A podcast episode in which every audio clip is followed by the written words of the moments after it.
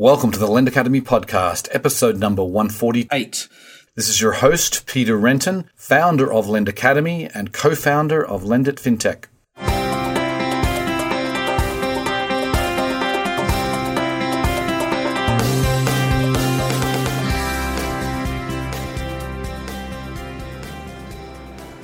Welcome to a special Lendit FinTech USA 2018 edition of the Lend Academy podcast. We're here in San Francisco at Lendit FinTech, and I'm delighted to be joined today by Yolanda Piazza. She is the CEO of Citi FinTech, a unit within the Global Consumer Bank of Citi.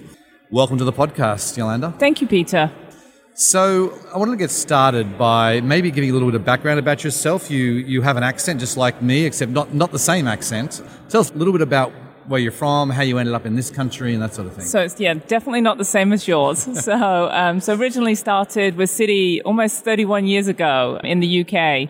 And have had lots of different opportunities along the way. So I probably call myself a Citi lifer. People often ask me why I stay so long, but it's really because I've had so much opportunity to learn, grow, take on new and challenging roles and really stretch myself. So they've included being the CIO of student loans. I have been in both line and staff roles. And then the last year I was officially appointed to run the Citi FinTech unit.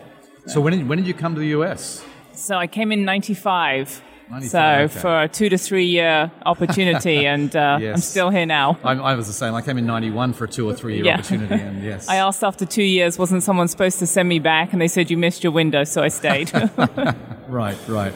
Okay, so let's let's talk a little bit about Citi FinTech and just talk about the origins of it, how it got started, and what sort of what was the overall goal with when setting it up. It's really a fantastic story. So when Stephen Bird, our CEO, actually joined um, and actually moved from his role in Asia to the US, the first thing he did was take his leadership team out to the West Coast to really understand why were fintechs so successful. And this was the era of fintechs are going to eat big banks right, for lunch. Right. And so what he did was really start to understand why they were so successful. And it boiled it down into three key things. One, they were maniacally focused on a customer problem statement. Mm-hmm. Two, they hired people that had a passion for the purpose and they created a culture in which everybody felt empowered and could survive. And so he actually then came back and decided to go ahead and try and recreate that within the walls of a 200 year old bank to prove that you could run at speed with the agility to be able to go create experiences and solutions that were completely different to what people would expect. So Citi was born at the end, uh, Citi FinTech was born at the end of 2015 and we communicated to the street. We'd put product in market in the January we hired our first development team in March and we put, actually put product in market by the end of the year. An initiative that through traditional channels would have taken three to five years to do. Right. So how, how are you able to create a, it sounds like there's a different culture inside Citi FinTech than the rest of Citi. Is that, that fair? Very much, yes. So it, how have you able, how have you gone about creating that, that separate culture? I think there's a lot of things to it. One is creating the right balance of really strong talent that know how to operate within the bank. But then as we hired in, we actually deliberately didn't want people that had banking experience. What we hmm, wanted was people who had a passion to change people's experience with money. Right. It's so personal. So if you come in with a true desire to create a different experience and solve some of the problems that you experience, your friends or family members experience, you start to get this just a different culture naturally. Mm. So then it's about how do you invest in that and how do you motivate. So our floor doesn't look like a typical banking floor. We have ping pong and bean bags and uh, beer fridge and, and things like that to find ways to motivate people in a very different type of a way. These are very creative, super talented individuals that have come in to really change the overall experience that our customers have with banks today. Interesting, interesting. So, how, how big is your team today? So, we've grown significantly. So, we're actually in a total about 400 people, but 400. we started very small. So. Right. Yeah. Right. Wow. Wow. Okay.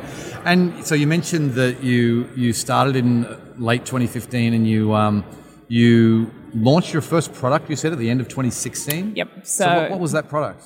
So it was actually what we call our MVP. So, Okay. and we really stayed focused there on, again, going back to that core problem statement. What we wanted to be able to do is serve our Citigold clients in a different way to make sure they had truly end-to-end connected services and they could do everything that they needed to do on their app. So when we first started talking to the customers, we had these really big, grandiose ideas. And what was really interesting, they said, was, can you get the basics of banking right first?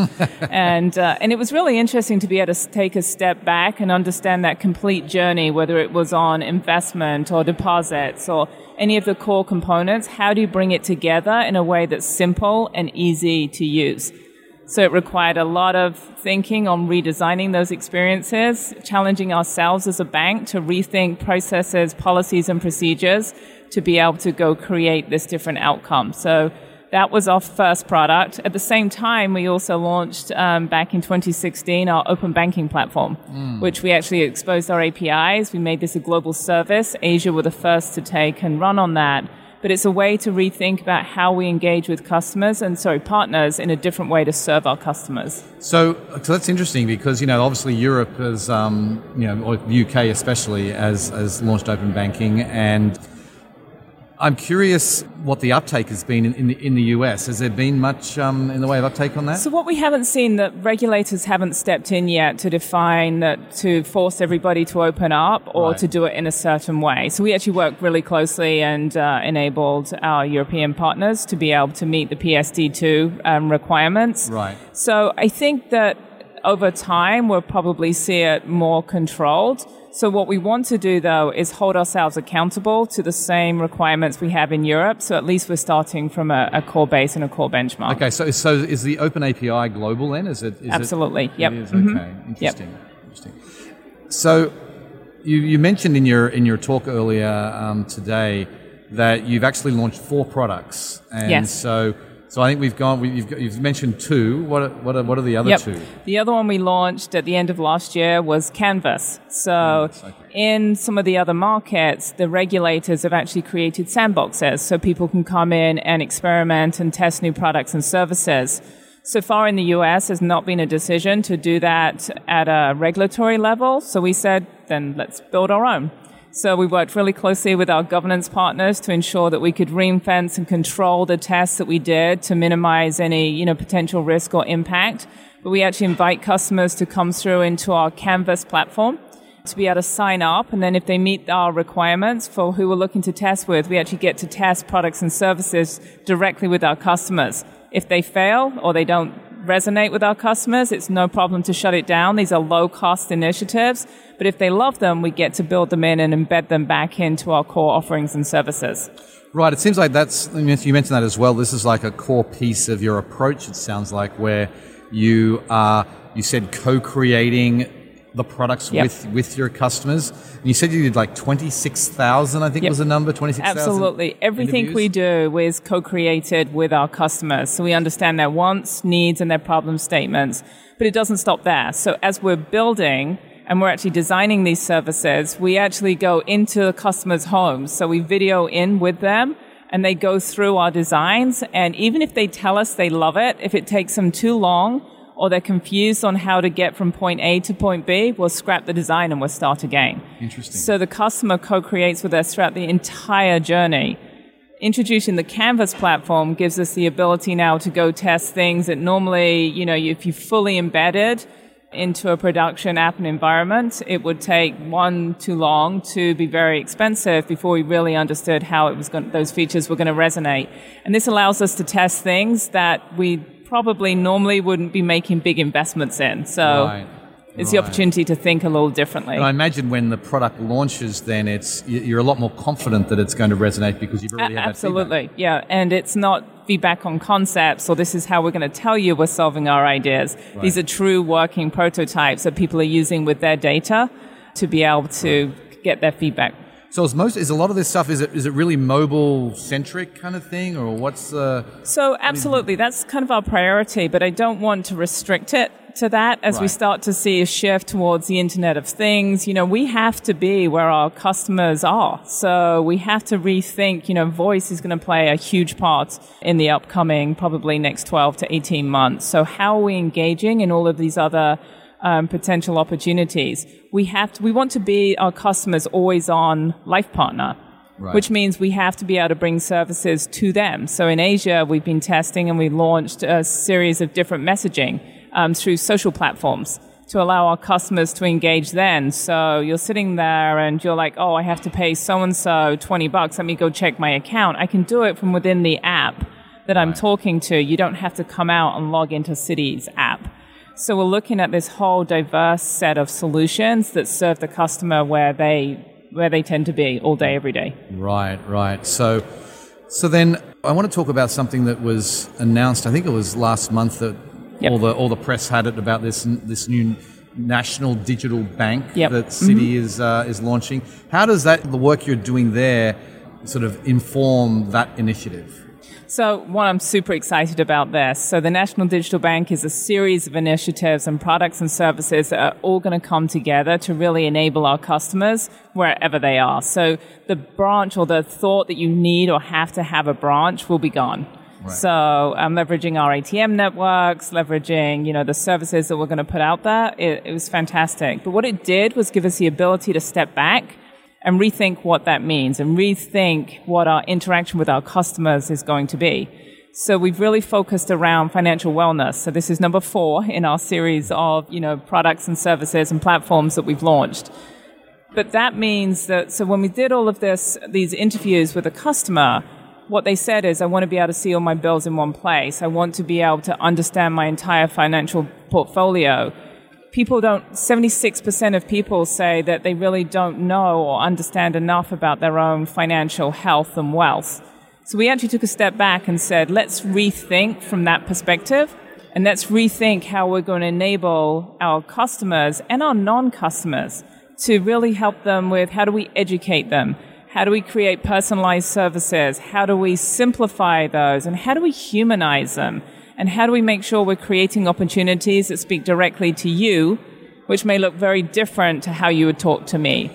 So um, you just said there's something I just want to pick up on. You said you want to help non-customers as well. Absolutely. So how are you going to do that? What's that look like? So, as we first started out on the journey, and people said they want to see all of their bills in one place, as an example, and help me understand my spend patterns. The only way to do that is to be able to bring in non Citi data. You know, if you think some people have a credit card with a different um, financial provider, so to, we'll need to bring that all together. So, we actually said, well, let's go one step further why don't we open this up to anybody? Because if we're really committed to this journey with our customer and we're really committed to being able to help them make better decisions based on insights around their spend, why wouldn't we open that up? I believe it's part of our social responsibility mm. to be able to provide that set of services.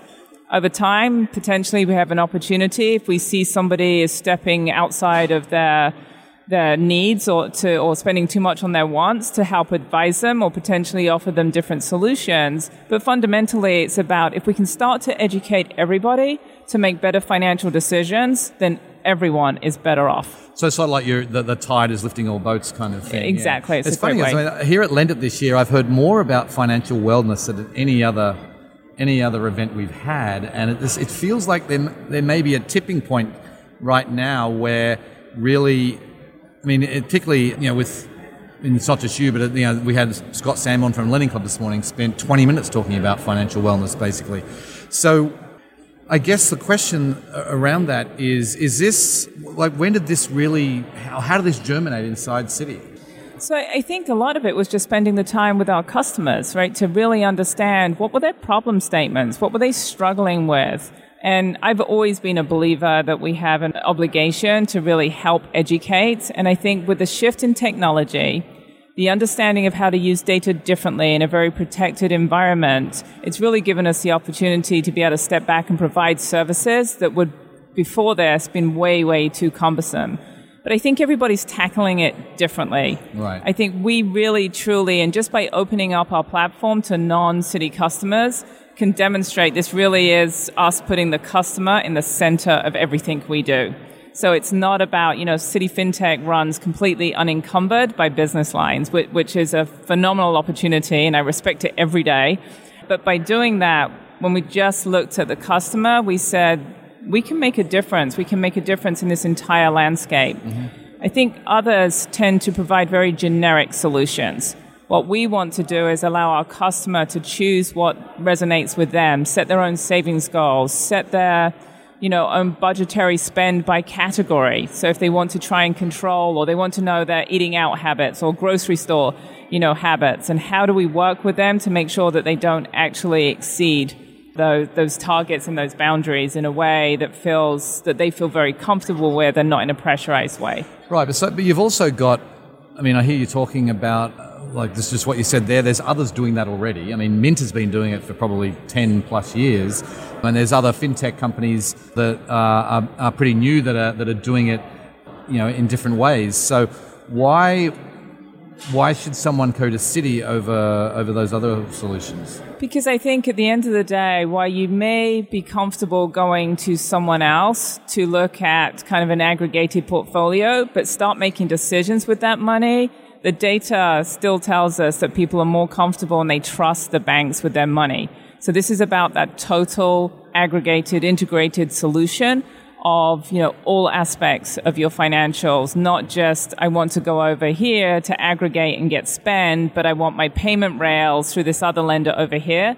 On average people have between 5 and 7 different financial apps. This gives them the ability and the power to be able to pull it all together so you, are you talking then like wealth management, brokerage services, the whole like eventually to provide? You said you want to provide everything that all their financial needs. Absolutely. So that was actually the start of our journey is being able to pull in the brokerage and the wealth management and allow people to trade within their mobile app. That was part of that first MVP that we launched. Okay. And so this is a continual extension. So as we built out these four sets of services, which have really become platforms. So when we go live, you know, I'm going to be honest, this is a journey. This was about introduction of the platforms, and we have to start getting the data to learn. But it's about bringing all of those platforms together. I can leverage my open banking to engage in partners in different ways, so I can surprise and delight my customers in ways they would never expect from a bank.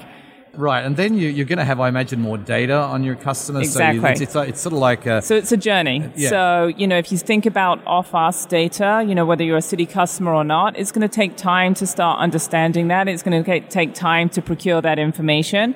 So our journey is to launch this platform with some core sets of services, see how our customers use them at scale, and then continue to evolve. So we already have a a backlog of, of things that we will be releasing each and every month to start to mature this space. And the more data we get, then obviously the more mature, the more rich, and the more personalized those solutions will become. Right, right. Got it. So then I'm curious about how you view the, you know, the, like you're one of the big, one of the large banks in this country, and there's, you, you, you I'm sure you, uh, you're paying attention to what the others are doing. None of the others seem to be doing this, though. I don't, I haven't seen this. I think there's been different tracks. Like, so one of our major competitors decided to go after a demographic, and we actually veered away from that because if you go after a millennial, they're not always going to be a millennial, and most millennials right. have aspirations to be something more in their financial space.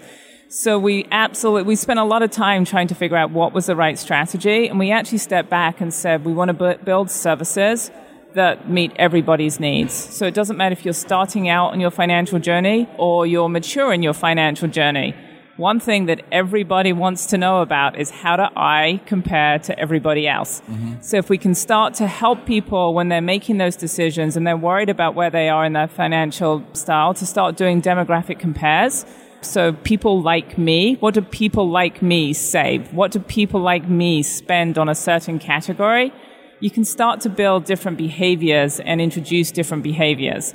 And so I think it's proven now there's been a massive shift and people will trust other people waste more than they'll trust professional advice. Right. So this is a way for them to be able to effectively crowdsource information to understand where should they be? We can give them guides, we can give them targets. We're a big believer of the um, wants, needs, and goals model. And, uh, we try to steer people into the right percentage of those or give them guidelines. But at the end of the day, that it's a personal decision for everybody. Right, right. That's really, really interesting. I'm you know, it, it, makes me think. I don't know whether you caught the Goldman Sachs uh, talk this afternoon, but you know, it's interesting because they're, they're coming at it through the consumer lending, mm-hmm. and they want to they want to do this the you know have a complete suite. You know, you're you're really you, you've come at it from a from a different perspective, but you know, it, it's I, I get excited when I start to think about this because we're finally going to be able to.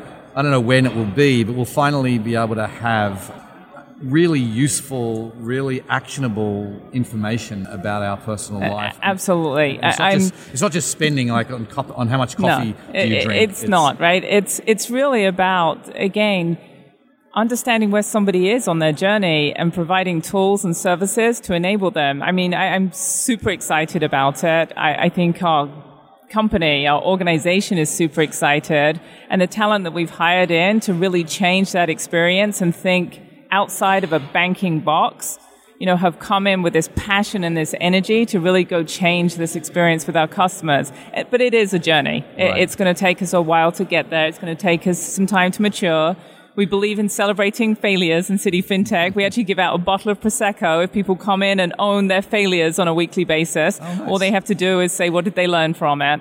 so that we get people to be comfortable stepping outside of the norm. Right, so, right. So just on the on that you know, you're hiring talent and, you know, there's been, you know, it's a competitive marketplace for Very good talent, so. particularly engineering talent. Yep. And uh, I, I'm curious to know how do you compete with you know the, the, the hot tech companies or even the hot fintech companies. I have to tell you this: who'd have ever thought that Amazon is poaching from a bank? So I actually have lost people to Amazon. So I actually take that as a huge credit to the talent and right. the thinking and what we're driving.